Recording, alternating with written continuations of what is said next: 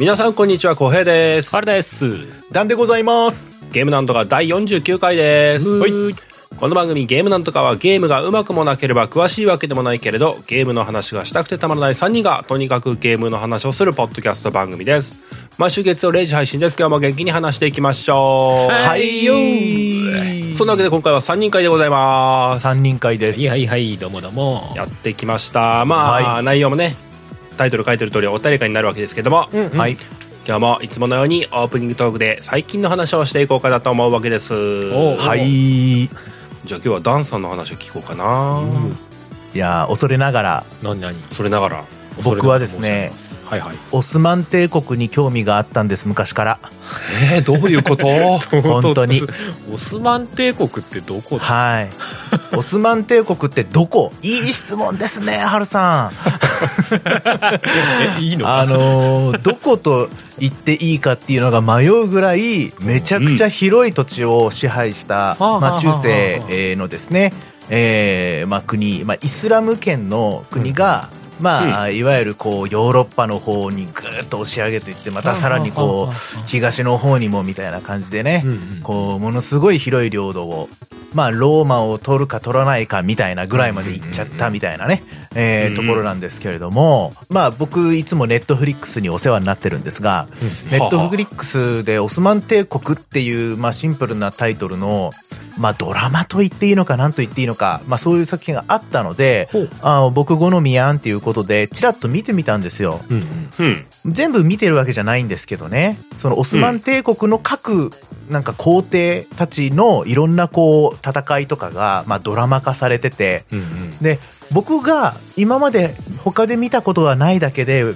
あの僕が知らないだけかもしれないけれども、うんうん。僕が初めて見る形式のドラマだったんですよ。でどういう形式かっていうと、うん。普通にドラマが始まって、まあ、当時のオスマン帝国のその皇帝とドラキュラ伯爵として名を残している、うん。あのブラド・ツェペシュっていう実在したあのルーマニアの,、まあ、あのある地域の領主がいるんですね。はい、そのそのオスマン帝国とその人との戦争の話を見たんです僕は。うん。はい、う。ドラ、え、ドラキュラ伯爵なの？ドラキュラ伯爵のモデルとしてブラド・ツェペシュっていう実在した人がいてはあその人は串刺し公って呼ばれてまあ何千人何万人っていう人をうん。まあ串刺し生きながら串刺しにしちゃうというね。まあそういう逸話につながる戦争実際にまああった戦争をまあドラマ化してるんですけどうん。ドラマ見てたら急に知らないおじさんが、あのー現代の、あのー映像というかいわゆるドキュメンタリーの解説するおじさんみたいな専門家の人がこういきなり出てきて、うんうんえーこの時ブラード・ゼフェッシュはこうでこうでああでみたいな感じのことをいきなりこう解説が始まったわけですよ。うん。つまりはこうドラマシーンと解説シーンっていうのが交互に交互にやってきてこの当時のあのクロスボウといったらすごい発明でみたいなことをこうこういろいろこう細かく説明してでまあそのブラド伯爵とそのねあの皇帝はかつてブラドはそのオスマンのあの人質として取られててその時兄弟さながらに育一緒に育った中ででも途中で離反してしまってお互いにいろいろこうこう絆がもつれ合う中での戦争だったんですみたいなことをこう興奮しながらおおしゃべりするおじさんたちが途中で見れて、とってもいいなと思ったんです僕は。とってもいい話話というかとってもいいコンテンツだなって思ったんです。はあ、はあはあ、これのゲーム版あったらいいのになって思ったんですよ。はおーそうですね。ここまでドラマの話だもんそうそうそうおーそう。これのゲーム版あったらおもろいなって思ってあ。。はあはあでまあ、あの僕の中でそれに近しいものはあのアサシンクリードの、まあ、最近の、ね作品はいわゆるこう時代交渉がしっかりしてるから、うんあの DLC なんかでねあの当時の実際のそのこう生活がどうだったのかみたいなのを結構そのゲーム内で体験できるみたいなのが、うんまあ、あのそういうツアーみたいなのがこうあるよね DLC があったりとかするんですよ。まあ、そういう部分かなとかって思ったんですけど、うん。うん。どう？どう？つい最近ですね、僕、あの、ほら、シミュレーションゲーム好きじゃないですか。うん。うん。で、シミュレーションゲームで、あの、ずっとね、手を出してなかったシリーズがあるんですよ。すっごい有名なシリーズなんだけど、うん。これちょっとなんか、今までなんかちょっと僕のイメージしてるのと違うなって思ってて手を出してなかったんですけど、うん。それの、それがですね、Age of Empire ってあいうシリーズで結構有名なシリーズではあるんですけどうんそれの4がねあのーまあいわゆるあのあれですよ、えー、Xbox, Xbox ゲームパスにあのーあったんで、うんあまあちょっとやってみるかということでまあまあ、うん。まあいろんなもの今最近ちょっとずつ触ってあのーなんかいい作品ないかなって探してるんですけど、その4をやったらまさしくそれの先ほど申し上げた うん。やつのゲーム版で、うん。まあ、あのイメージしていただけると分かるのは、ミッションごと、そのステージごとに毎回毎回、あの1からやんなきゃいけないんですけど、その状況が歴史上のこの、こんな戦争があったよとか、こんな戦いがあったよっていうワンシーンを切り取ったミッションがワンステージワンステージあるんですね。うん。うん。で、そこで、あのー村の中とか町の中とか砦の中とかで、あの、市民たちを動かしながら、こう、た食べ物を作ったりだとか、きあの、石を削り取ったりとかしながら素材を集めて兵士を育てて、うん。どんどんどんどん兵を増やしていって、相手と戦っていくみたいなのが、えー、1100何十何年の、えーイングランドの王様はこの人で、みたいな。で、この人と誰々の、フランスから来た誰々の戦いみたいな。でそういうののワンシーンです。はい、どうぞやってくださいみたいな感じで結構難易度高いんですけど、まあ、それでややるんですよ。で、やったらやった後、その、ぶ自分が今プレイした時に使われてた武器の解説とかが、へーまさしく実写の超クオリティの高いその解説としてこう映像が見れるんですよ。実写か。めちゃくちゃ面白くてそれが。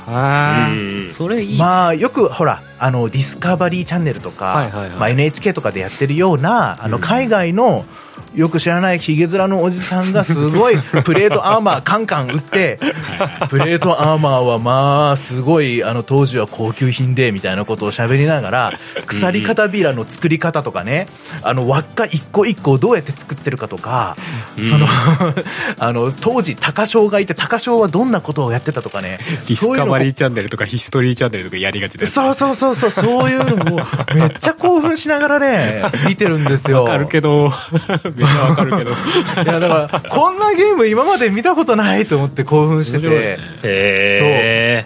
あの、正直ゲーム部分に関しては、まあ、うんあの、僕の中では、ちょっと違うなって、まあ違うっていうか、僕の好み好みにあんま合わないかなって思う部分もあるっちゃあるんです。ゲーム自体は、少なくとも昔はあれだよね、リリアルタイムストラテジーみたあいなジャンル。、もうおもう今も今そうですか。おっしゃる通りで、うんいわゆるその街づくりみたいなシミュレーションゲームと戦争ゲームが一緒になってるみたいな感じですね。そうっすね。うんうんうん戦闘面だけで言えば、あの、普通の単性のストラテジーゲームをリアルタイムでやるみたいな。要は単性になってない感じだよね。うんうんうん。はあだから、常に時間が動いてて、みたいな。じそう、時間との戦いというか、うんうんそうそうそうそう。のんびりこう街を作って力を蓄えようとすると、こうウェーブ戦のように敵がどんどん押しかけてくるし、あうんあ、あそうそう。だこっちから、あの、う出てって、やっぱり、向こうの息の根を立たないと、ミッションがやっぱ終わらないわけですよね。まあ、それが、まあ、あのー中世のそのイングランドと、おそのフランスの戦争の100年戦争の話だったりだとか、まあ、もしくはその、まあ、あーちょっと今デリケートな話題かもしれないですけど、うん。あの、ソ連になる前のモスクワという小さな村がどうやって繁栄していったかみたいなね。その、オスマン帝国の後に勃興してめちゃくちゃでかくなったのが、あの、モンゴルですけど。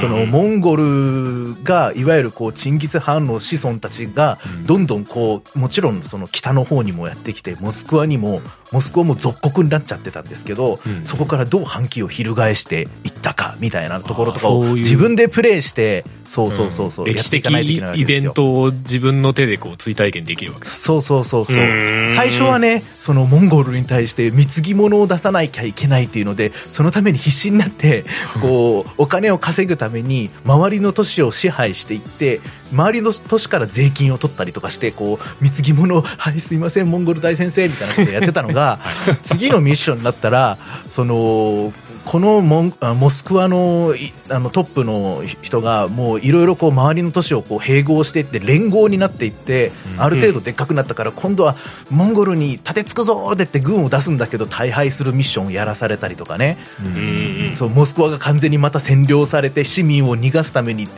これだけのターン耐えろみたいなのとかね、やらされてもう僕としては俺の街モスクワみたいな気持ちになっちゃってるわけですよもうね。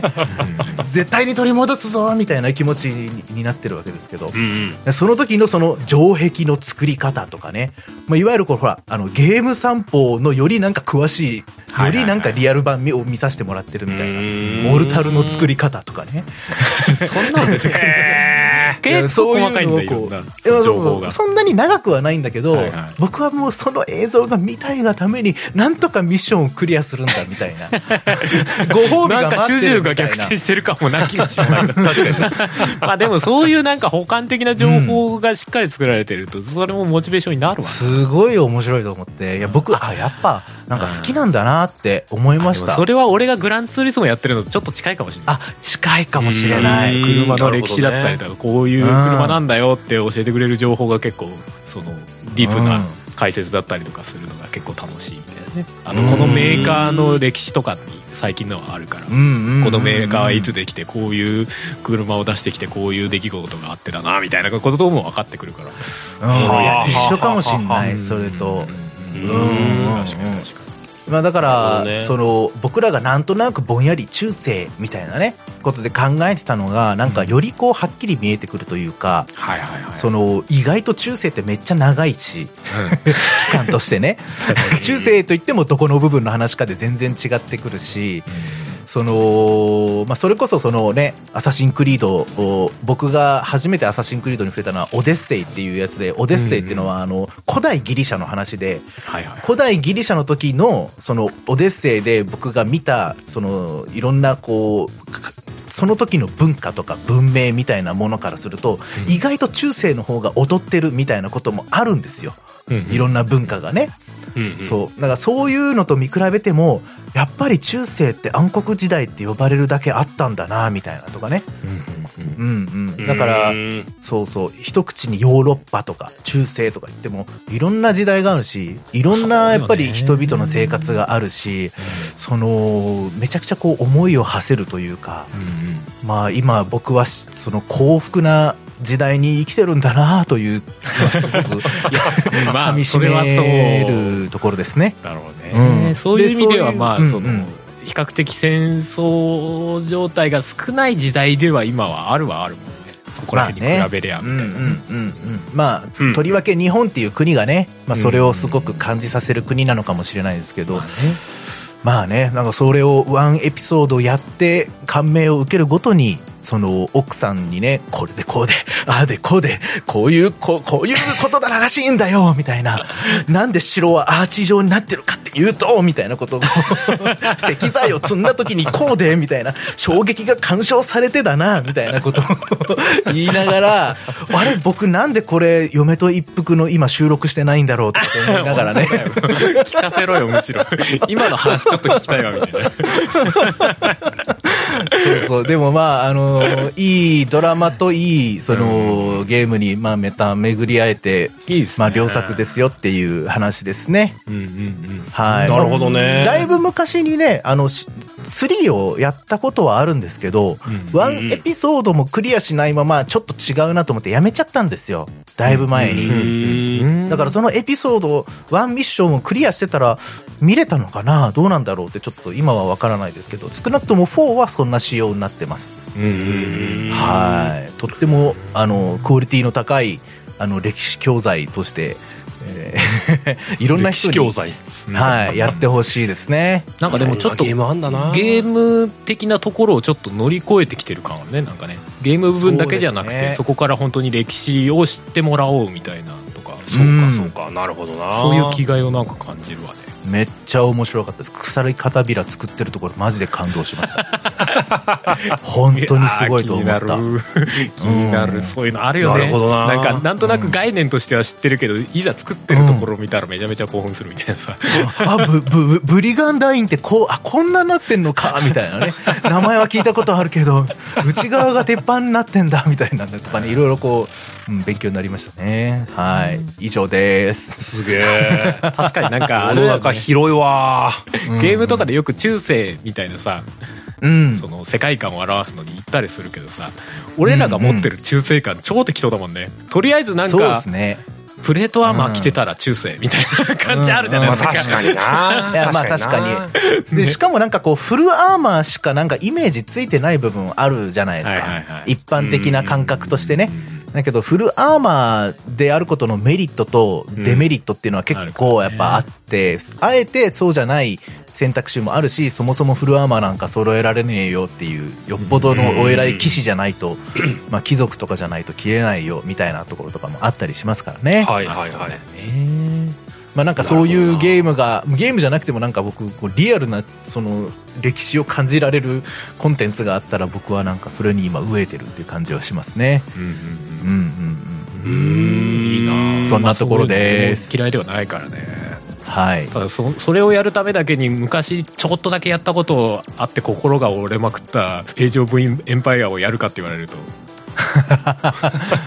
うん。ああみたいなところもあるけどそうね。結構まあ好みは分かれる。別にゲームとしては普通に面白いんですけど、うんそうそうそうそう、うん結構シビアっていうか。昔自分が持ってたわけじゃなくて知り合いが。が持っててやらさやらさせてもらったみたいなレベル感で。しかやったことがなかったからその時にうわむずって思った記憶がすげえあってうん 説明してもらうんだけど、ねなんか結構まあまあふ複雑っちゃ複雑じゃない？当時なんかそうですね。うそんなに年いってない頃だったから10代の頃だったからなんかね、うんなおさらすげえ複雑に感じてねなんか気抜くとね、すべての兵種がみんなごちゃ混ぜになって戦い始めるから、そうなんだよね。いわゆるこうじゃんけんみたいにちゃんとこうこの兵種はこの兵種に強いこの兵種はこの兵種に強いみたいなのがこうあるわけですよ。すでに全体のなんか状況把握をしてなきゃいけないしそのそうそうそうそうし資源的なものも常にどんぐらい今あるかみたいなめっちゃ忙しくなりますね。だからこう常にこうどの部隊にどのどこに行けど誰と当たれとかっていうのをこう常に指示しながらやんなきゃいけないし、うん。そうこうしてる間に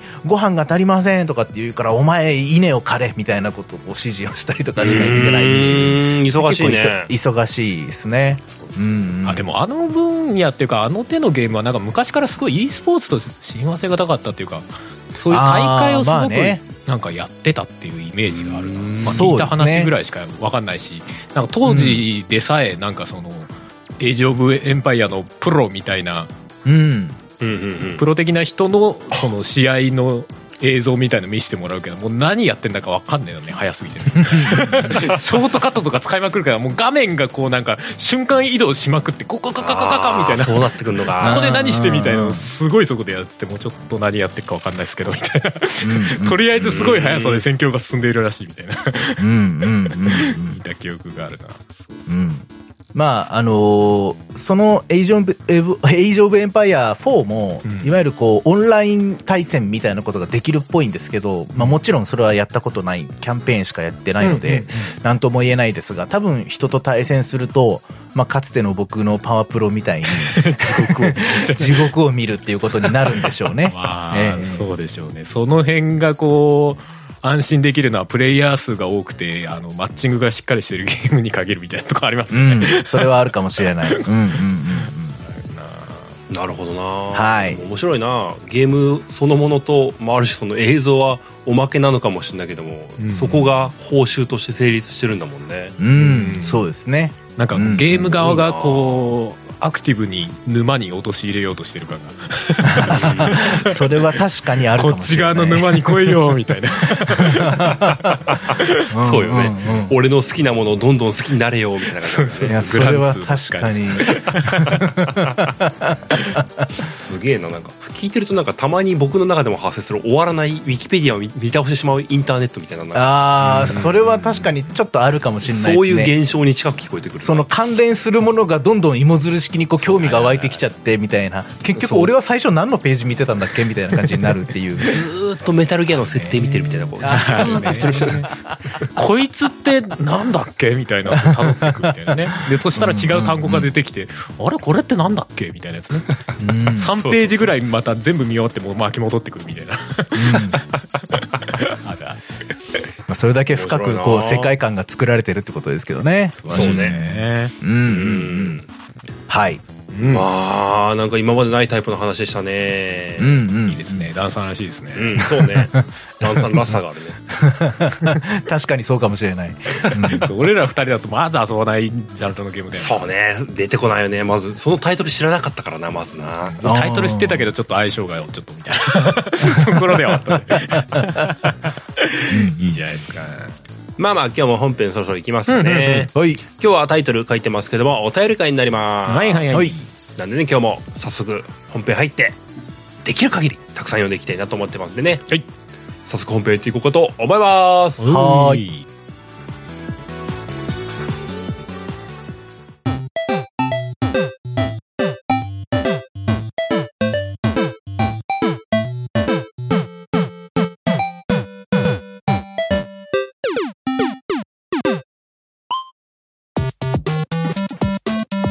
本編です。はい。本編。お便り会でございます。はい。誰かでございます。はい。今日ははるさんから言ってもらおうかな。おいいですよ。じゃあもう早速いってみますか、お願いします。えー、じゃあ1つ目、えーお名前はゆゆゆさん、うん。うん。えータイトルは間の丸い男ということで。なんだって？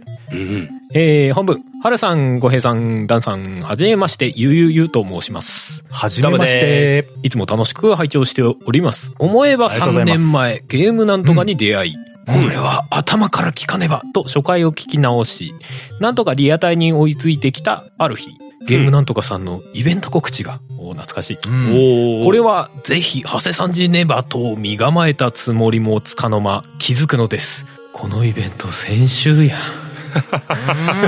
うん間に合わなかったそういうのあるよねなぜか関西弁にしちゃった。このイベント先週じゃん。意味は一緒うん大丈夫大丈夫 その後いけるいけるダンさんの影響もあり、ゲーム開発を個人で始め、おすごいゲームイベントも覗くようになりました。ええうんおい、えーそんなある日、某イベントのメディアパートナーにゲームなんとかさんが、うん某イベント、ついこの間のあれですね、インディーゲームサミットですね。これは何としても、長谷さんじねば。当日はドキドキしながら会場に向かいました。そしてあの、ハンチングのハルさんが目の前に。しかし、ネバーウェイクの沢渡さん、過去こちらももちろんすごい方、とお話し中でしたので、また後ほどと一旦離れてしまいました。その後、改めて沢渡さんのゲームを私有させていただいた際に、ゲームなんとか聞きましたとお話しさせていただきました。うんしかし、お三方には会えず、う。ん。その日は午後、外せない会議があり、泣く泣くイベントを後に。その後、再再入場の望みをかけて、イベント入場バンドをつけたまま、会議に出席するという私の姿があったとかなかったとか。また、まあ、挨拶できなかったけど、生春さん見れたので、よかったと思い過ごしておりました。しかし、うんレベル45の配信を聞いていると、春さんに声をかけずに沢渡さんと話した人という、なんだか見覚えのある話が。その説は大変失礼いたしました。春さん、決して怖くなかったです。今回ニアミスでしたが、ぜひまたイベント参加をご検討いただけますと幸いです。また自分も制作者としてイベントに参加できるように精進しながら、えー今後もリアル、あー今後もリアタイ視聴を心がけてまいります。長文失礼しました。ということでいただいております。ありがとうございます。ありがとうございますありがとうございますいやー、怖くなかったって。なるほどねよかった。後ろから見かけて、うわ、あの人怖そうって思うようなビジュアルでもないしな、俺な。まあそういう意味では、あの、安心してお声かけてください。むしろこちらが、こちらもなんか、あの、なんか、そんな人がいたんやってみたいな感じで言っちゃってすみません。すみません。申し訳ない。うんそうだよね前にねその話をしたからね午前中しかいなかったんですねこれ見るとねったんですね。ちょうど本当にニアミスというか、しちゃった感じだったんですね。いや僕とねあの小平さんはちょっと午後から参参加みたいなところがあったから、でしたね。まあちょっと惜しかったですね。ねえ、なんかアクション一つでもできればよかったなとは思いますけど。また次の機会にっていう感じになるでしょうけどね。うんうん。そうですなでもそれこそあれじゃないですか、ダンさんの影響でまたゲームの開発を始めてる方が。すごい。すごいなすごいなすごい。影響力いや、なんすか、あのー、いや、もちろんね、あの、僕も頑張らないといけないんですけど、うんうん。なんか、本当に、うれ、や、や、やった甲斐があるなっていうか、やってる甲斐があるなというか、行った甲斐があったなみたいないいや、本当、本当そうなんですよね。うん嬉しいなと思いますね。そうだうん、うん、ねうん、すごいな姿勢だけで影響を受けちゃうみたいなことだもんね。うんまあでもわかるうんわ。あれはなんか、その、なんか創作したくなるというか、やらなきゃなみたいな気持ちになるのはなんかすごいわかるというか。うん。いや、でもね、あのーやってる人が一番偉いですから、なんていうか。その、まあ、うまい、うまくいく、うまくいかないは、まあもちろんいろんな状況によって人それぞれあると思いますし、ね、あの、自分の思い通りのものが作れるかどうかっていうのは、まあまあいろいろあると思いますけど、うん。ね、あの、きっかけが僕の話を聞いたっていうだけであって、うん。でやっぱその人それぞれの中に、やろう、やりたいっていう気持ちがやっぱ強くもともとあったっていうのは間違いないと思うので、うん。いやー、まあ、ぜひね、あの、納得いくまでというか、いい形で、こう、ね、続けていけられたらいいんじゃないかなと。まあまあ、まさしくこのゆうゆうゆうさんのゲームを僕らがまたね、イベントなりで、こう、拝見することができるう時を待っていますっていう感じですかね。そうだねう。ん。いやなんか見える状態になったら教えてもらいたいですね。そうですね、ぜひね。うん。もちろんお便りでもいいですしね、あの個人的にね、ご連絡いただいても全然構いませんしね。うそうだねん。その時に春さんリベンジでもいいですし。確かにもちろんもちろん。なんだったらね、あの、ゲストで来ていただいても、そうだね。それもありだね。ね、めっちゃハードル上げるやん、この今お聞き人がってなってるんだね。の方でねあの制わかんないけ作、どゲーム制作してる方々、全然、あの、ゲストに出ていただいて構いませんので。上取る、はい上取る。もうまあでもね、確かに本当にそれはその通りでね、そのうんゲーム作った人の話を聞きたいという気持ちはあるのでね。そうだよね。うん。ゲストに出たいという人がいたら、ぜひあの、気軽にお声掛けいただきたいですね。まあ、どちらも基本的には損のない話だろうしね。まあね、ううんん。なん、多少の、多少の告知にはなると思うんですよね。ゲームだったらね、多少ね。まあね、うん、本当ですよ。うん。う。うんん、うん、そうか。まあね。まあでもあれだな、あの、話じゃなかったと思うけども、うん東京インディーゲームサミット、テレビゲームの中林の梶さんもいたんだよなあ。そうそう、挨拶しましたね。そううん超一瞬しか話してなかったんで、あれ申し訳なかったんだけども。あ、うざっす、あざっす、みたいなあ、あ、ざざざざ感じだったねい。や、本当そんな感じでしたね。何回かお会いしたことあるしな、個人的に。そう、それもちょっとなんかもったいなかったなと思ってはいたんだよね。いやー、でもね、これやっぱこう、行った人はわかると思いますけど、うんやっぱあの混雑具合というか、あの盛況具合の中で、やっぱ長長々とこう話するっていうのは難しいですよね。まあね。いやー、うん、だからそれぐらい本当にすごくね、人人気というか、盛況なイベントだったなっていう印象でしたね。ね。でしたうんね。すごいイベントだったわ。うんうん。うんうんうんまあそんな感じですかね。うん。じゃあまあ次のお便りいきますか。うん。はい。じゃあ、次は私からご紹介させていただきます。はーい。えーお名前が、けもみみちゃんさんです。おい。件名が、ダンさんありがとうございます。おーうん。あら、ドキッとしちゃう。うん。えー本文にきます、う ん 初めてお便りお送りさせていただきます。けもみみちゃんと申します。どうもです。はいありがとうございます。先日配信されていた東京インディーゲームサミットをなんとかの回のオープニングトークにて、うん。ダンさんが、えー PSVR2 をはじ、えー初体験されたとのこと。うんうん。それを受けて一 VR ファンとして言わせていただきたいです。ダンさん、VR を体験するという一歩を踏み出していただきありがとうございます。はあ。私は常日頃 VR を布教したいという思いがありつつも、うんうん。いくら口で説明しても感動が伝わりきらない。かといって実況などでゲーム画面を見せても実際の VR 体験とは全く異なる。そうなんといった具合で、えーどうやったらこの感動を伝えられるかと日々悶々としております。うん。今のところ、とりあえず一回体験してもらうのが一番手っ取り早いのですが、えーその壁がとてつもなく高いのは事実なので、ひとまずそこを超えて VR を体験してくれたダンさんには感謝、感謝を申し上げたいです。うんなるほど。ちなみに私のお一押しの、一押しのおゲーム、あ VR ゲームは、えーテトリスエフェクトです。ます。えーこれも VR ゲームとお楽しさの性質が被っていて、えーつまりものす、ものすごく楽しさの説明がしづらいのです。えーありていに言うと、えーエフェクトが豪華なテトリスというだけなのですが。と、お書き出してみたところ、気づいたらすごい文字数になってしまっていたので、不況は経験者のハルさん、カッコ小平さんも、にお任せします。というわけで、えーもちろん VR 以外でも、おこれから、えーゆるりのんびりとゲームトークを聞かせていただければ幸いです。はい。うんはい。推進。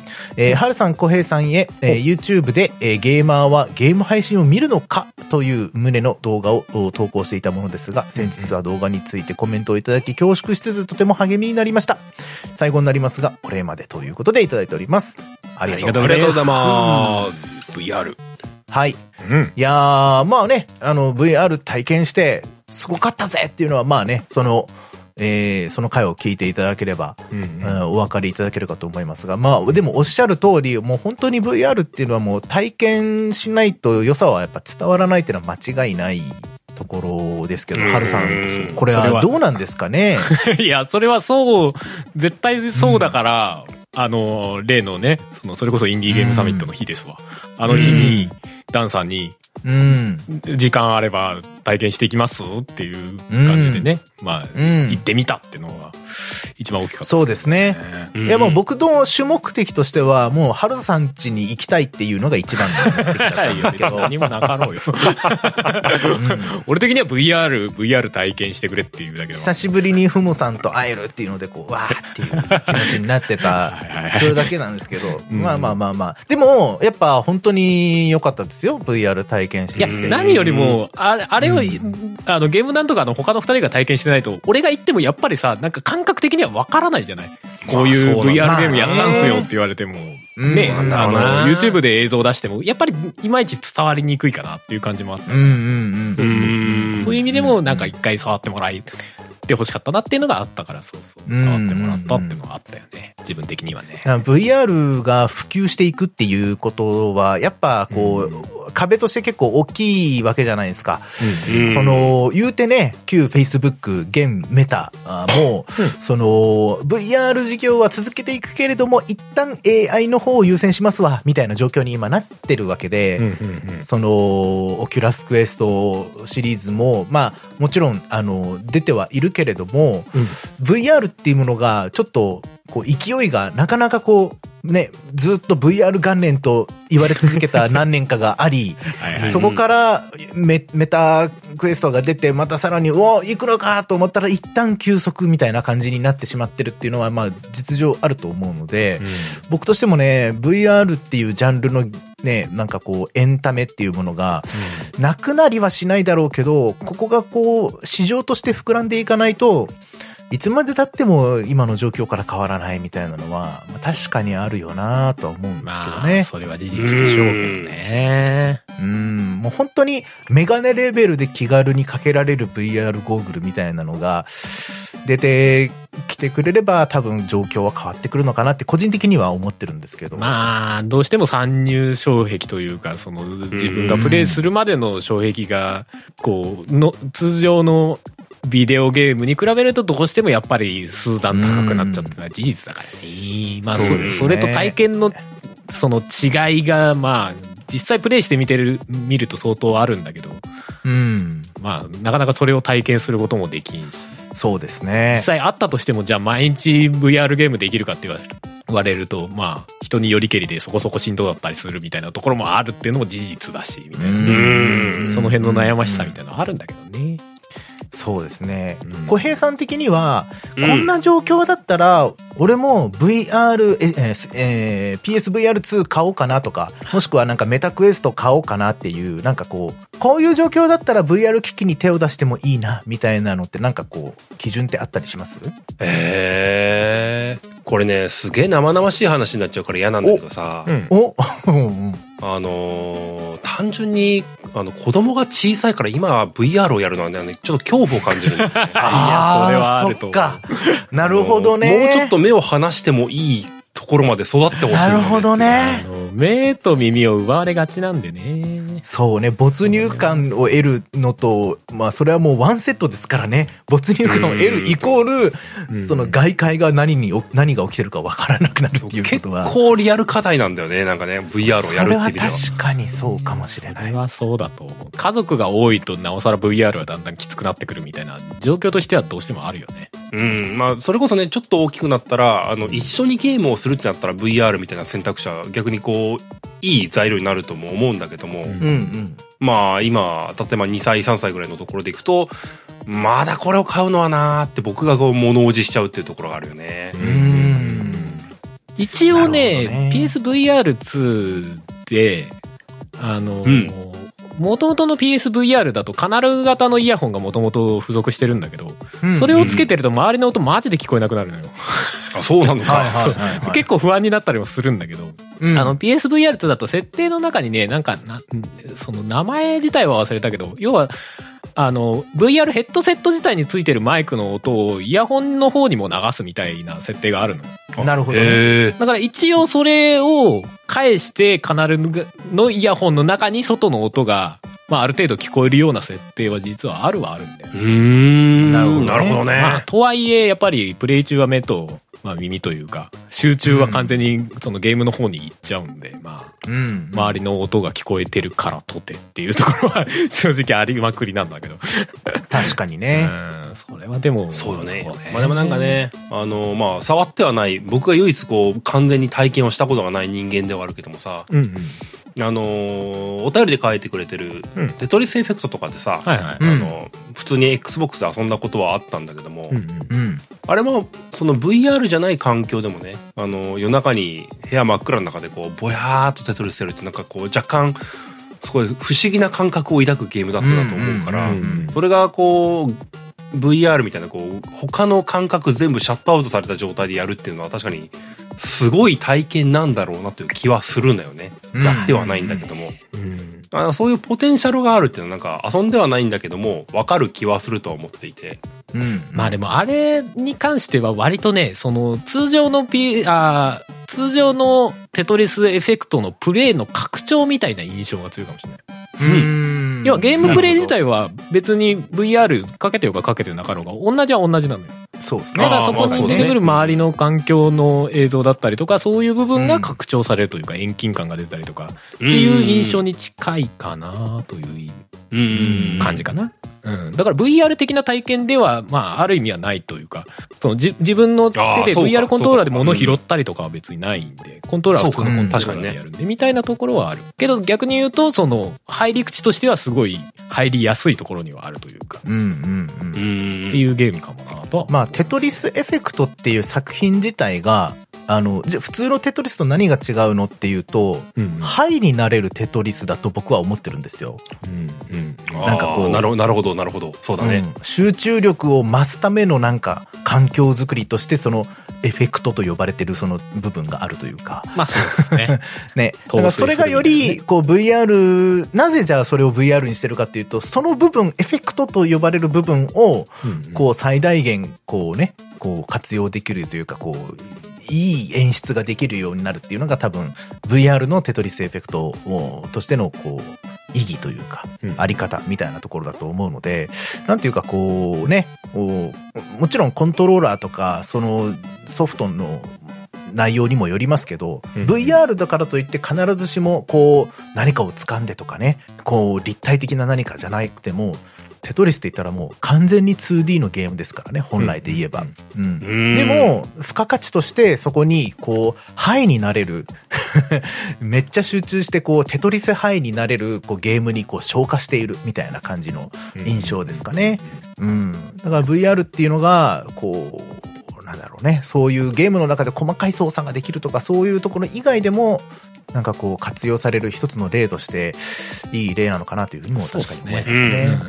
まあ、テトリスエフェクトもそうだし、他のゲームもちょこちょこあるような、その VR でもできるし、VR じゃなくてもできるっていうゲームうんは、それこそやっぱり、そういう切り口というか、そういうものが増えていくと、やっぱり VR が受け入れやすくなるというか、VR に入るときに、あ、このゲームも VR でもできるんだっていうゲームがやっぱいっぱいあると入りやすいよね。うん。入りやうん、入るきっかけにはなれるよねっていうのも思いますしね。うんうん。まあでも個人的にはなんか VR のコントローラーで一つ投げるでも自分の投げ方で飛距離が変わってくるよみたいな感覚みたいな あれを味わってほしいみたいなのはあるけどね個人的には。確かにね。いや、もう本当にもう物をぶん投げたくなる衝動に駆られるんですよね。ぶん投げたくなるよねあれね。うんうんうん。ホライゾンとかでもさリンゴとかのカゴとかをさ「えい!」ってうん投げたくなる、あれはやっぱりねでもね投げたくなるのは、うんうん今までのゲームだと絶対物投げるってその体感的にはできないじゃないなんか。そうそうそう。そのうん、ちゃんと手首のスナップに合わせて飛距離が伸びるっていうのは、やっぱ、不思議な体験というか、嬉しい体験でしたね、やっぱ。だってあれは 2D のゲームで物投げるとかだったらなんか押してる時間によって飛距離が変わるとかそんな感じじゃん。うん。それと VR でさやっぱさ自分の感覚的にさこの速さで投げたらあんぐらい届くなみたいのとやっぱ全然違うじゃない。なんかそそこだよな、根本的にはって思ったりするよね。うん。うん。そういう楽しさみたいそうか。な、うん、わか思ったりするなそうですね。まあでも、本当に VR って完全にその時間を奪うものなので、プレイヤーのね。はいはい。うん、まあだから、なかなかね、浸透しづらいっていうのは、どうしてもあるだろうな、まあどうやってクリアしていくけ、ねいければいいんだろうっていうのは、やっぱこう、大きい課題ですね。あそこはそうよねあと開発環境が全然違うみたいなところもあるし、ねうんその辺そこら辺はね、カプコンさんにお願いするしかないですね。はい。あ。でもなんかちらっと聞いた話だとバイオハザードビレッジとかなんかセーブデータ共有じゃないとかっていう話も聞いたけどね、あ、そうなんですか。へへうん、なんかセブンの時は共有だったけど8はなんか別になってるとかっていうえ。話またじゃあちょっと7と8でも、ちょっとやっぱ環境が違ったりと？か。違うってことなのかな。うんねえだからなんかセーブデータ共有できないなんかしら、まあ、ちょっと仕組みが違う部分とかあるのかもしれないですねへえ。なんか段数のなんか管理が違うとかねなるほどわかんないけど、うん、ああ、なるほどね。ねとかももしかしたらスコア的な管理かもしれないですけどねなるほど。確かにね。うんうん。へえ。あ、ちなみにさ、あの、まあ、関係ないかもしれないけどさ、うん本。VR とかだとトロフィーとかも別なの？そんなことない？はあ。今んとこ一緒なのかな？なんだろう。いや一つのゲームでだったら多分トロフィーが共通なんじゃないですか共通なのか。例え確かにばビレッ別枠ジとかだってなるとよ、よくわかんないですもんね。うん、ただ VR 対応するときにトロフィーが追加されてるっていう可能性はあるでしょうけどねああ、そっか確かに。ね。たまに拡張のトロフィーあるもんね VR としてのみたいなそっかそっ。か。うんうんああ、なるほど、なるほど。ね、うんうんうんうんわかんない。あんまり普段トロフィー気にしてなさすぎて。全然気にしない派の人間なので、うん。うんうん。あんま狙って取ることないからな。まあな、まあいい。僕もそうだからね。あんまり人のこと言えないな。なるほどね。はい。じゃあ、次のお便りいきますかね。はい。小平さん。うん。僕ちょっとあの、昔いただいた、12月にいただいたお便り拾っちゃうんですけども、うございますえー、ファイさんからいただいております。うんうんはい。えー、件名が取り返しのつかない要素。お、えー、小江さん、はるさん、だんだん、こんにちは。ツイッターでもお世話になっております。ファイと申します。えー、ゲームなんとかは、ダルヤドも含めて全て拝聴させていただいております。んさて、タイトルに書きました件について若干ネタバレの話になるのですが、PS2 版のファイナルファンタジー10をプレイした際に、とある場所にしかないアイテム、一応伏せときますよ。もう、FF10 のネタバレなんてもう今更もう今更なんだけどもね。一応ね、ちょっ伏せとくよいとこ。あるからな。いつ誰がやってるか分かんないからな。本当だよね。とある場所にしかないアイテムを取り逃してしまってえー後からその場所に戻れなくなることを知って後悔して以降、必ずと言っていいくらい事前に取り返しのつかない要素をネタバレしない程度に下べ下調べしてからゲームをプレイようにするように心がけています。はい。お三方はゲームをプレイする上で取り返しのつかない要素を気にされたことはあるでしょうか？体験談などあればお聞かせいただけると幸いです。これからもますますのご活躍をお祈りしています。どうぞお体にお気をつけてお過ごしくださいませ。といった内容でございました。ありがとうございまます。ありがとうございます。取り返しのつかない要素取り返しのつかない要素。ああうんありますね。ゲームにはよくね。うん。僕割と昔は気にしてたんだけども、最近はまあ気にしなくなりましたね。うん。というか、俺も基本、というか、初回は特に気にしないようにプレイするのを心がけていうる。ん。あんまりこう攻略情報見ちゃうとなんか体験損ねちゃうかなって思いながらやってるけど、エルデンリングの星の世紀を取り逃したのは本当に辛い。そうか。辛いまで行っちゃうか。いやだってまあんだけ時間かけてやってさ、みたいな。なるほどね。時間、あ、そっか。時間かけてやったからこそ。そっか、このエンディング、いや、一回エンディング見て、なんかもうエンディングだけ分岐できんのかなと思ったら、あもう、うん別のエンディング見るならもうに、もう一周やってください、みたいなのは、ちょっともう無理っす、みたいな感じになるまあそうね。うんうんうんまあはい、なんか前回ぐらいにも話した話ですけど。うん。うんうんまあね、それの気持ちわかるな。僕、エルデンリング結果2周したからな、関係なかったんだけどな。あーうん。ちょ直近ハルさんと全く同じような感じというか、昔は結構気にしてたというか、あの、結構昔の話だけども、FF6 でシャドウを見せてしまった事件があったんで、あ あの結構トラウマ級だったんだけども、うんうんうんうん。あれもえぐりつないよね。そうそうそう。主要キャラクターが平気で殺すみたいな感じね。あいつ生き残る道あんの？っいや、てて友達から教えら生きれた時に残る方がまあ、レアケース扱いなんだろうけどね、あれね。そうそうそう。なんか、それを知っちゃって、あの、失敗した感がやばかったってさ。いやいや、まあそうだよね。やっこれって死にイベンントだよねと思ってたら、活かせる方法あらありましたは辛いよね。そう確かに。ね。うんそれこそなんかさ、小学校ぐらいの頃ってさ、あお前、あれ、見せちゃったなみたいなこと言われるからさ、うん余計ダメだったんだよね、なんか。きついね。やっちまった感があるというかさ。そらそうよな。そう、なんかそういうのがあってさ、小学校とか中学校ぐらいの頃はさ、すごい、その取り、取り返しがつかない要素っていうのを気を気にした時期はあったんだけどもう、ん最近は本当それこそネタバレなしでとりあえず遊んでみよう精神が強くなってきたんで、うん。一旦は気にしないっていうゲームプレイをするんだけども、うん。うん。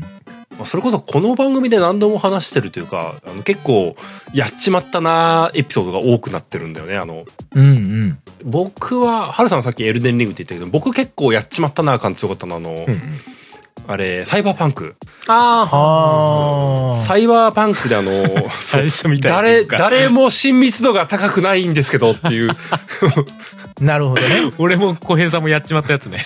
そう、あれうん超辛かったんだけどね。あれ、きつかっこんなエンディング迎えちまったんですけど、た。僕まあそうだね。でもあれは、ねほら、直前からやり直せはするけど、でも一回目あれに行っちまったやっちまった感ね。そう。自分の中で取り返しがつかないってタイプそうなんかもう、ああ、立ち直れねえかもしんねえって思ったもんね。いやまあ、あれは、あれはちょっと、なかなかないレベルのきつさだったな。そうそうそう。そういうのがたまに起きるから、うん。うん、なんかその度に結構け強めの傷を負うっていう感じがね、抜けないんだよね。うん。いや、あるよな、ちょこちょこな。え、み、みんな、あの、プレイ、初見プレイの時に調べる？こあの、取り返しのつかない要素あるかな？みたいなって。調べはしないですね。調べはしない。気にはしてるけど。あ、のそうなんだ。演出的なところを見ながら、こう、これはどっちなんだ？いけるのか？まだ帰ってこれる？どっち？みたいな。あ、なるほどね。あるよのね。なんかセーブデータばっかり増えていくみたいなやつね。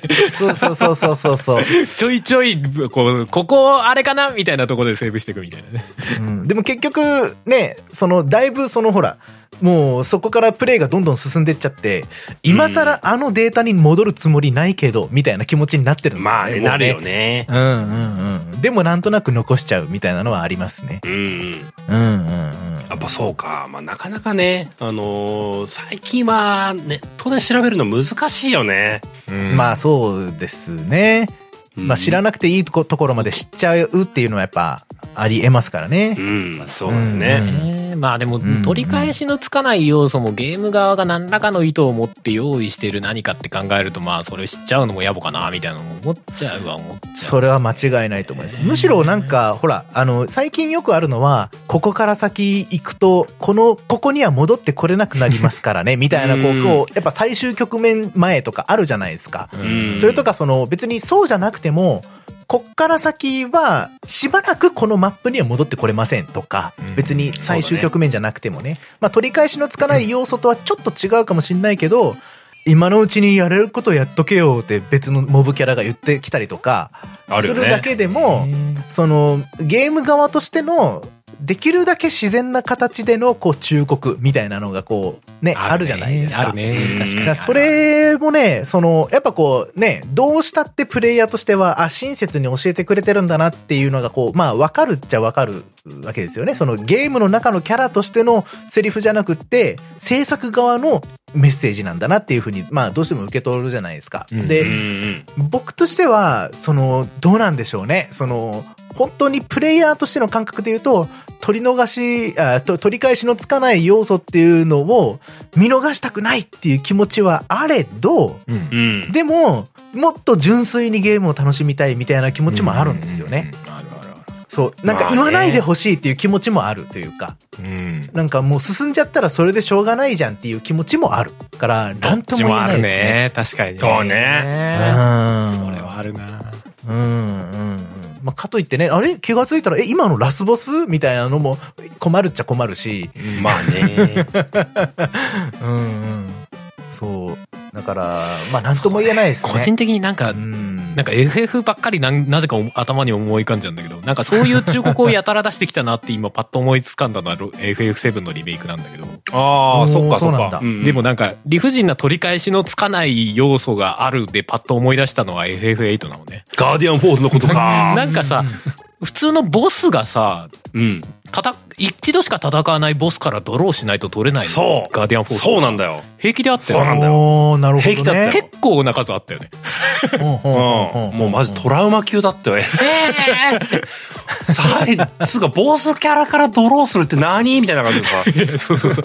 で、ドローしそびれるともう二度と取れませんみたいな。そうえ、えーってそん、えー そう、歯抜けのガーディアンフォースマジ辛いんだっでて。、シンプルに理不尽なのよ、なんか。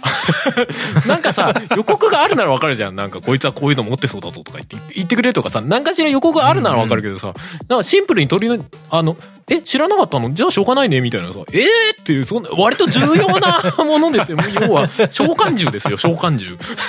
召喚獣をボスからドドローっていう、まあ、FF8 のど独特なね、あの、敵から魔法を奪って自分が使うみたいな、なんかそういうシステムがありましたけど、それをやってないと、こう二度と回収不能っていうのが結構あったよね。結構あった。だから FF ってさ、そういうの多かったよね。その、ん。8の確かにジャンクションは僕も結構強烈に覚えてるけども、あの、セブンのユフィとかもそうっちゃそうだしさ、ああ、そうだね。確かに確かに。うん出会わないで終われるもんね。そうそう、6の仲間たちだって、まあ、知らなかったら再会できないやつとかも全然いるような作りになってるというかさ、そうだね。うん確かに確かに。無視しても、まあ一応クリアできるようには仕組みはなってるもんね。うん。まあなんだろうね、あのーぼ、僕の本当シャドウを見捨ててしまった事件と同じだと思うんだけどさ、あの、別に多分今の年齢でやって、ああ、シャドウあの時助けられたのかっていうふうに、今だったら受け止められたのかもしれないけども、当時の僕には重すぎたんだよ、そのイベントっていうのがあるんだよな。うんなるほど。それはそうだと。ジャンクションもそうなんだよね、ドローも。その、うん今の年齢だったら、まあまあまあまあまあって、スルーできたはずなんだよ、今ならね。まあね。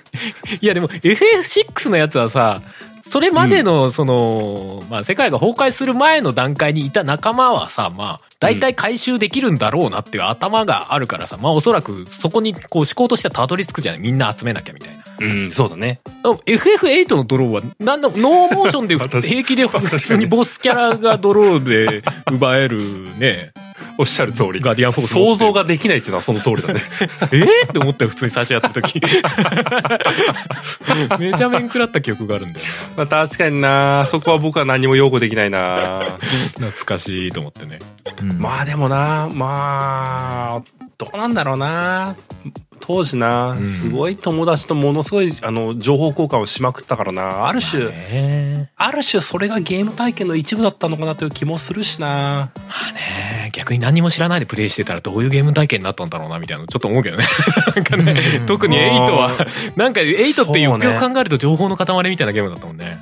エイうん、そうそうそう。エイトは僕、しんどかったな、なんか、あのー自分のレベル上がったら敵のレベルは上がるとかもなんか当時あいまいち理解できなかったからさ 敵めっちゃずっと強いんだけどとかなってさ。そうね。泥を集めてないとどんどん自力になっていくみたいな。そうそうそう、うん、あのファイラーとファイラーを合成してファイガーができるとかよくわからんとか言って遊んだからさ。そうなんだよな、システムとにかく仕組みが難しいって。懐かしい。やなんかそういうのにこう苦しめられるのが FF シリーズだったなとは思うな。確かにねまあなんか取らなくてもさなんか収集アイテムとかさなんかすげえなんか行きにくい洞窟の奥の方に強い剣があるとかさなんかそういうんだったらなんかいい。うんうんうん。そうねまあなんかき確かにな。あのガーディアンフォースみたいな基礎要素で言われると確かに辛いよ 辛いよな。辛いよね。本当に基礎的なその召喚獣手に入れられませんは結構きついよね。そうそうそう。あれ確かにね。はなんか逆に言うとどうしてああいう仕組みにしたんだろうかみたいなちょっと聞いてみたい感じあるけどね。どうなんだろうな。どうなんでしょうねね。なんかこう、一種の自由度みたいな感じとして表現してたのかなってなんか今聞いてて思いましたけどね。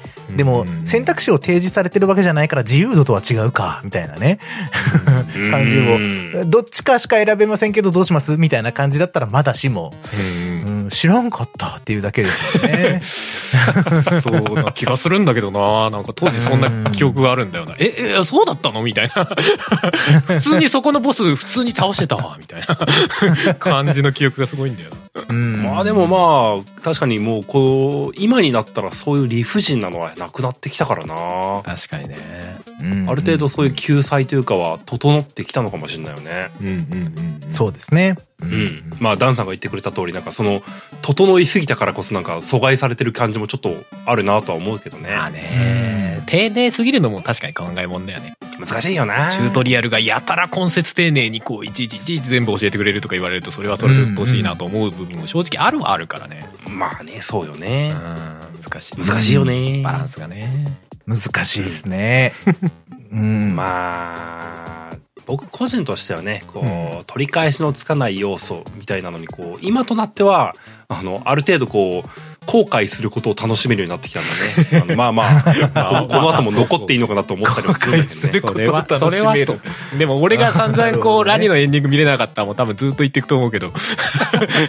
でもそういうことよね。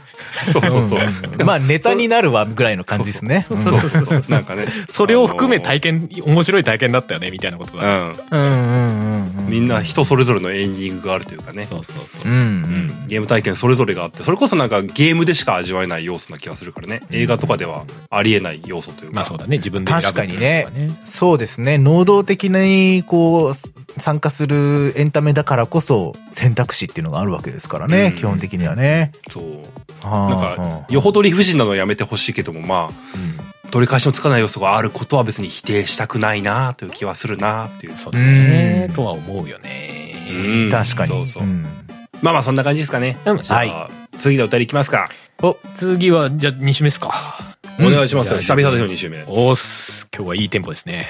えーうんじゃあ、えー、続いては、お名前、黒助さんです。はいはいはいえータイトルが、えー、これはイニシエでいいのかな？イニシエの EDF 隊員。うん。うんうんえー、こんにちは。久々にお便りします。イニシエの EDF 隊員、黒助です。ふんふんふんえー以前はコールオブデューティのお便りを読んでいただきありがとうございました。さて、レベル48地球防衛軍回ですが、その前に、アトミックハートについて一言。うん。めっちゃスタックするやん。主あー。人公の空中で足パタパタするやつちょっと笑えるやん。わかるー。わかるどういうこと？あの、まあおっしゃる通り、もう本当あるんだ。スタックしまくるんですよね、オブジェクトとオブジェクトの間で。あるそうそう。挟まるんだよ。自分が？で、その、その間、空中にいる体になってるんですよ、主人公ああ、なるほは。どね。だからこう、ちょっとこう浮いてる状態な雰囲気になって足がこうパタパタパタパタなるんですよ。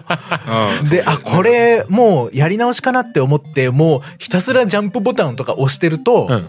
ある瞬間、ポーンってそうこそうそうそう すっごい上空まで僕飛んでいったことはありますけど、すごい飛んで、すっごい落ちてくるみたいな。そうジャンプとかねダッシュボタンでこうグッグッってくるうん、そうそうそうそ どっちなんだそれわざとやってんのかな？そのう。いや、わざとじゃないスと思いますよ。タックしないように、なんか一定時間宙に浮いてたら吹っ飛ぶとか設定していやーいやいやいなんかや、じゃないんだ。どうだろうな？何かバグ的な。いやーうんバグ的だと思うこうフォールアウト3とかスカイリムとか思い出してあるよねこういうバグあったわーねみたいなねうん。三角形の隙間は気をつけろみたいなやつね。うかつにはうかつになんか高台に乗るんじゃないみたいな 足がグッってなるやつね。挟まってる挟まってるみたいな。あ なるほどね。えー、愚痴は置いといて、積んであるので、早々にクリアに走ります。うんはい、アトミックアートですね。えー試験、試験場巡りしてて本編進めてない。すごい。まあまあ小平さんと逆やね。はい早く終わらせてしょうしょうがなかったからね。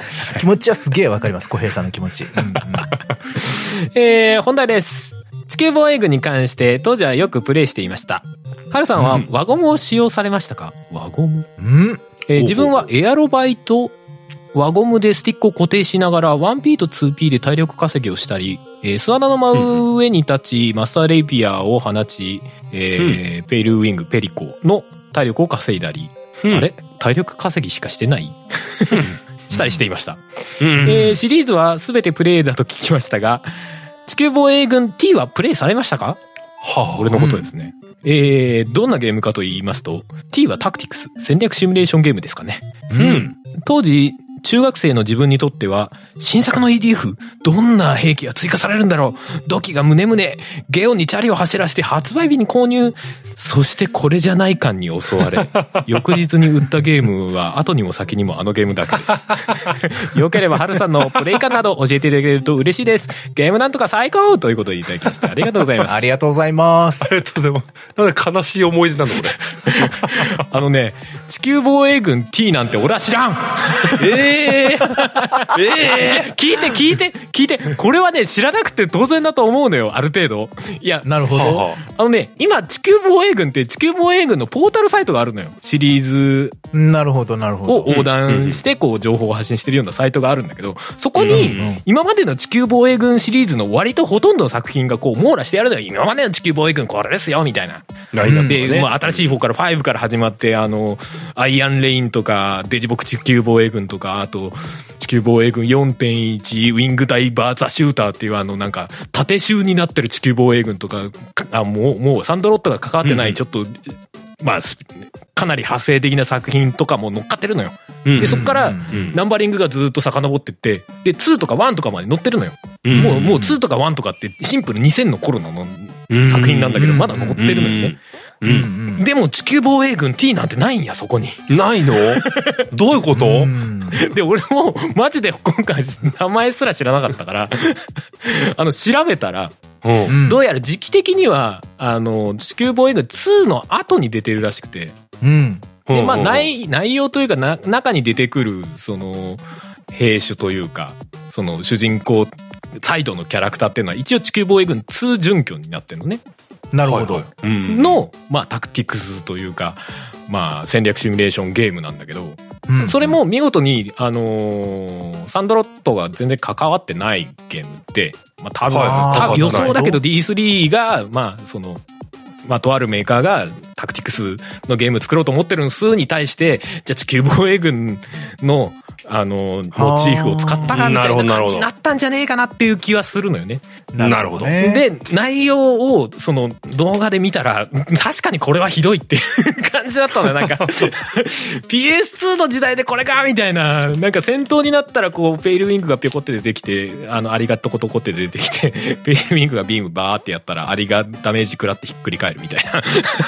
うーん。ちょっと、あの、うん、これは確かにがっかりだわね、みたいな。テンテンポも悪いし、演出はほぼ皆無に近いし、みたいな。へ感じーのゲーム。なるほどねうん。まあなんかそういう一応の派生作品は出てたんだけど、まあ、まあなかったことになってるみたいですね。なるほどねそういうゲームがあったみたいな話で、はあと思って、ごめん、それはさすがに知らなかったっていうか教えてくれてありがとう、ある意味、みたいな。さすがに今から PS2 のそれをやる気にはならないし、やらなくてもいいよね、とは思うんだけど。そうそうそう。いや、でもなんかそんなんがあったんだと思って。へーうんうんうんうんすごいなうんなんか、本当確かにハルさん、地球防衛軍、すげえシリーズ大好きっ子な感じしてきたな。うん。いや、でも俺も改めて。めっちゃやってるじゃんって思っちそう。改めて考えて、まあその T は抜いて、うん。で、その地球防衛軍のポータルサイトに載ってる、あの、地球防衛軍のシリーズで、まあリメイクは除くやつね。リメイクというか、移植系は除いてちゃんとナンバリングと、あと派生作品、よくよく考えたら全部触ってんだと思って。すごいよな大好きっ子だね、と思って。なんだかんだで触っちゃうんだよね、あれね。スピンオフもなんかやんねえかなと思ってるけど、結局やっちゃってるっていうね。デジボクもそうだしね。うんうんデジボクはなんか発売されてからしばらく触ってなかったのに、どっかのタイミングでふとやりたくなってやっぱやっちゃうんだよね、なんかね。うーん。うんそういう。でもこのお便りに書いてる、うん。その、なんか、まあ、お便り以外でもたまに聞くけどさ、体体力稼ぎとかをみんなしなきゃ、はいはいはいあの、はい、高難易度が太刀打ちできないみたいな話をよく聞くんだけどもさ、うんうんうんハうん。ーさんその高難度とかを挑むことってあるの？あるっていうか今やってるみたいな。おー。今もなお、6をじゃあやってらっしゃるってことですか？そうそう、ぼちぼち、あの、6でダウンロードコンテンツ出たからみたいなところで。まあ、うんなんか、ダウンロードコンテンツの部分は結構、その、難易度の割に比較的いい武器が出やすいみたいな調整になってて、なんかそこをこう繰り返しやってちょっと武器を揃えてるみたいなね。まあ、ダウンロードコンテンツで増えた武器みたいなのもあったりするから、そこをやってるみたいなのがあるけど、あのゲームはね、もうね、あの、まあ、体力も重要なんだけど、うん。あの、初期体力が250とかのね。うん。うん。うん。で敵を倒すと回復アイテムとかウェポンとかと一緒にアーマーっていうアイテムを落とすわけさ、ううん。ミッション中にね。でそれをまあ拾い集めるわけさ。そうすると徐々に体力が増えていくっていう設計なんだけどうんうん。その体力の増え方が1個取って0.5とかなのよ。0.5。うん。そうそうそう。昔のシリーズは1個取ったら4ぐらい上がってたんだけど だんだん多分ゲーム全体のこうボリュームが増えていった関係上1個あたりを減らさないとすんげえ量ふ あのエンディングまでに体力が増えちゃうからとか多分そういう関係があるのか分かんないけど今0.5としとしかとかしか増えないから。うん。あの現状で今俺それでもまあ2000ぐらいかな。2000! でももう100時間以上ぐらいは平気でやってるんで。うんただ2000とかあってももうその一番高い難易度のインフェルノとかだともう攻撃されると一瞬で解けるんで。取り囲まれるとまあ一瞬で解けるんで。もうほほぼ一番難しい難易度って取り囲まれたらほぼ終わりみたいなのに近いからなんかもうある意味1000以上ぐらいあってもなんかもう1万近くとかライフいってないと変わんねえんじゃねえかなみたいな思思ったりはするけどね。なるほどね。あまあでもそれでも確かに体力増やすのは過去やったことはあるけどね。チキボーイング4とかではやったかな。ーうん。ん。なんかあの放置するとね、あの、ひたすら敵を倒し続けるみたいな、こう、ポイントがあったりとかするわけですよ。あの、敵うをんなるほどなるほど下向きに生産してくる UFO とかいるわけですよ。ポコポコポコポコ敵を、あの、一定タイミングで落とすみたいなやつ。無限脇状態のとこですねそう。そうそうそう。で、そいつの下で、こう、近距離レーザーみたいのをずーっとしっぱなしにしとくと、敵が落ちてきたらそのレーザーに当たって死ぬ。で、アイテムを出したら自分がそれをキャッチするみたいな。はいはいはい。なはいはいはい。ひたすらそれで、その状態で放置しとくと、あの、気づいたら1000個ぐらい体力アップアイテムを取ってるみたいなね。はあ。どんぐらい置いとくねと、どんぐらい取れるんだなって感じなんだけど。うん。でもそれもなんか4の頃に一回やってたんだけど、なんか、う んでもなんか、結局まあ言うて500とかさ、1000とか増えたところでさ、そんなになんか変わらんのよね。うなんだ。めっちゃ時間かけた割には、なんかこれで増やしてなんか意味あるんだろうかみたいな気分になってきちゃって。それだったらなんか、戦略考えてインフェルノクリアした方がまだあーすげえ。楽しいな、みたいなので、なるほどな。体力増やしはもうなんかやってないな、個人的には。まあ、時々、その、放置じゃなくて単純に、あの、わざとレベル低いやつをやって敵をなぎ倒して体力増やすみたいなのやるんだけど、体あのうんアーマーアイテムを取ったりとかするのはやったりするんだけど、体力増やしはなんか今はやらなくなりましたけどね。うーんでもね、まあまあやりたくなる気持ちはわかるよ。本当にインフェルノは なんかいくら体力あってもまあ足らんよねっていうレベルのあの敵の攻撃力になってくるんでね。うんすごいよな、うんうん別に今作じゃなくて結構シリーズずっとそんな感じだって聞くもんな。うん。うん。まあでも逆に言うと、そんだけ振り幅があるからこそなんかその無無限じゃないけどずっとやってられるってのも言えるんだけどね。なるほどね。あーまあ最高難易度がえらい難しくなってるからこそみたいな。うん。うーん。うんうんうん、それはあると思う。あれが簡単だったらそんなにずっとやり続けらんないというかそこにそのずっとガムを噛み続けるみたいなことできないみたいな感じね。うーん。なるほどね。そう。すぐに味のしなくなっちゃうガムになっちゃうみたいな。うん現状だとまあ一周目のプレイとまではいかないけど、ずっとこう、噛み続けられるみたいな感覚があるみたいなのはあるかもしれない。うーんなるほど。すごいなそんな世界ですよ。いやー、すごいわー、うんまあね、この間ね、チキボーイ軍6の話してたけどもね。うんうんうん。まあ、なんだかんだその6は、過去、過去一というか、なんか世間的にも今までと違うタイプの評判の良さがあるからね。うん。シンまあ、まだプルシリ先なんだろーズ。うけどね。うんうん。シンプルシリーズ的な印象を打破する感じにはなったんじゃないかなとは思いますね。まあビジュアル的にはまあ、どうなんだろうなとは思うけど。でもそこじゃねえっていうのはなんかもう、その時喋った通りなんでね。まあそうね。そうそうそうそう。見た目に騙されちゃいけねえ感じはある。うんうんうんうん。わかんない。でもプレイしたら見た目通りじゃねえかって突っ込まれたら、まあそうかもしれないと思うんだけど。でも好きな人は好きだよね、こういうのっていうのはすげえわかる。うんうん。そうよね。まあだからこそね、シリーズも続いてるし、そうそう。ね、あのーね、6がやっぱこう、シリーズの中でも異色だったからこそこんだけ話題にもなってるし、うんうんうんううん。前回なんかね、僕がハルさんにお願いしたわけですからね、うんうんうん。ハルさんこれあの、6の回やりましょう、つって。僕プレイしてないけど、話を聞かせてください、みたいなダン。さんが実況動画見終わったから、ちょっと話しませんか、ハルさんって振られたんだよね。そうそうそうその展開あると思いながら、おいいいっすよ、つって。うんちょっと聞きたいわ、みたいな。そうそう。っていうのでやってますから、まあそれだけまあ6はね、うん。そう、こなんかシナリオとしてもね、うん惹かれるものがあるという。ね。うんうん。いや、なんか本当発売当初なんか異様な雰囲気だったよ。なんか、スストーリーがみたいな。話の展開がみたいな。あんまり、あんまり言うのはあれだけど、けど、みたいな。そうね、本当そう。いや、そうなのよ。うんいや、久々にでも、6、その、最後の方のミッションとか改めて、あの、話をした後にやり直したりとかもしたんだけど、やっぱ結構熱い展開だね、あれね。なんか、すんげえ、なんかバカみたいに天丼してくるから。いやいや、でも。やったーうんうん倒したぞーまだでしたー倒したぞー まだでしたーやった倒したぞまだでしたーマジで。そればっかり。いや、でも、やっぱあの、地球防衛軍って、その、基本、やっぱ、最後そういう熱い展開っていうか、あ多かったじゃないですか、今までもね。うんうん。うん。まあ僕も結局そういう動画を見見てとしか言えないんですけれど、でもやっぱ6まで続いて、でも同じ熱量で、その、同じような熱い展開っていうのを、やっぱこう、超えていかなきゃいけないわけじゃないですか、過去の作品よりも。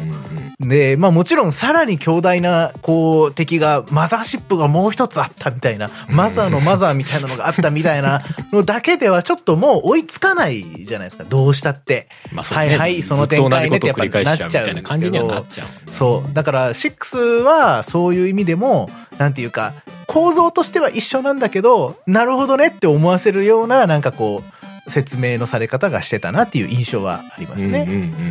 納得、僕は、僕はまあ、なんていうか、こう、納得はして、させてもらったエンタメとして、こういう展開っていう風に持ってきたのが、ああ、すげえ、なんか、頑張ったなーみたいな感じというか、偉そうなこと言いますけど、なんか、うんうんうん。ちゃんとひねりを作ってきたんだなーっていう感じはしましたね、割と俺初見プレイした時はあれだったもんね。これどう落ち着けんのってずっと言いながらプレイしてた感じだったからね。あー。これ何うん。どうどう落ち着くのこれ？途中はね。最後どうするつもりなのこれ？みうんたいな。うんまあ僕も見ててそう思いましたもん。ずっと嫁さんと言いながら やってたなあ本当本当えどうする終わんないじゃん、ここれ、みたいな気持ちになるというか。れ 最終のオチが全然想像つかないんだ。だけどみたいな。今までのシリーズはやっぱりまあ言うてこうなってこうなってまあ一回心が折れてからの最終的に何か打破するきっかけが見つかってそこに行けみたいな感じになって終わるんだろうなみたいな。と今回はえどううん。どうどうどうどうどう落ち着けんの？みたいな。ずっとやっててそそれってすげえ楽しかったんだよな。うんうんうん。そうそうそう。これどうどうなるんだろうねって嫁さんと言いながらこううんうん。やり続けてたのはやっぱずっと牽引になってたなうんうん。気持ち的にいいじゃないな。うんっていうね、うん前回の話の続きでしたけどもはい。いやいや、でもいいよ。うん、地球防衛軍ね。まあ、EDF 隊員はいっぱいいると思うからねこのリスナーの中でもねそうですね。まあ、残念ながらタクティクスはやってなかったしタクティクスやってるっていう人も少ないんじゃないかなと思うけど確かにな確かにな逆に黒その助さんはあ話を聞くとのな プレイしたことがある数少ない隊員として 名を馳せていただいてまあ多分一日なんでしょうけど確かにね。すぐ売っちゃったっていうことですからね。いやーでもいいお便りでしたうんね、うん。まあ今日も時間的にはこんなもんですかね。ほうほうほう。はい。まあ4本まあ4本いけたからよかったとしよう、うん。うん。うんうんうん。まあ相こ相も変わらずねいただいてるものに対してこう消化できてるものがそこまで多くはないという状況ではありますけどもね、うんうん。まあ、今回も楽しいお便りたくさんいただいたんでありがとうございました。ありがとうございました。最後エンディング入っていこうかと思います。はーい。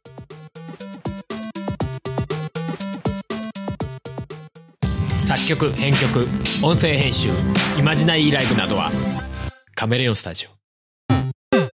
エンディングです。はい。はいはい。エンディング入ります。いやーお便り会ね。はいはい。うーん。直近ね、ああ、そう、本当は冒頭に話すべきですね。あの、直近、あのーサイバーコネクト2の松山さんがあ。来てくれるぞーっていうお便りの募集をしていた中で、あのー通常のお便りを、えーご紹介するっていう流れになったんでね。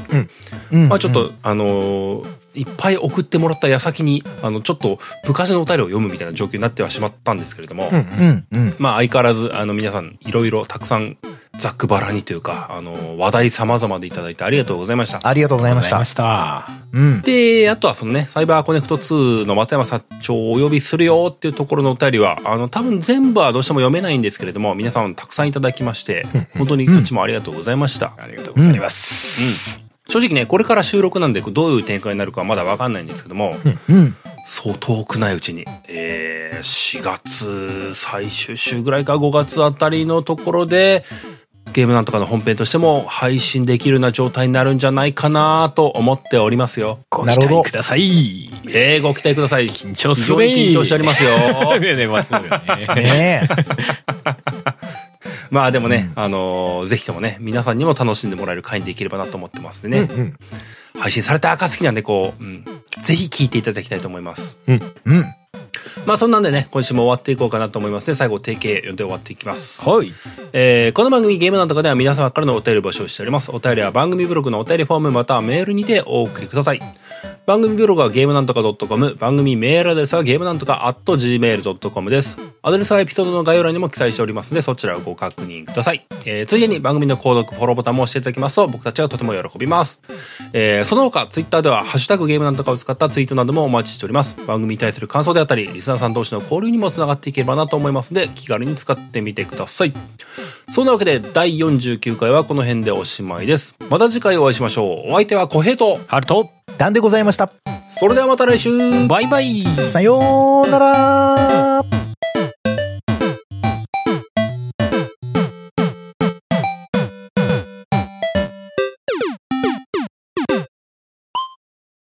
ポッドキャストやりたいと思い立ったら、ポッドキャスト制作指南所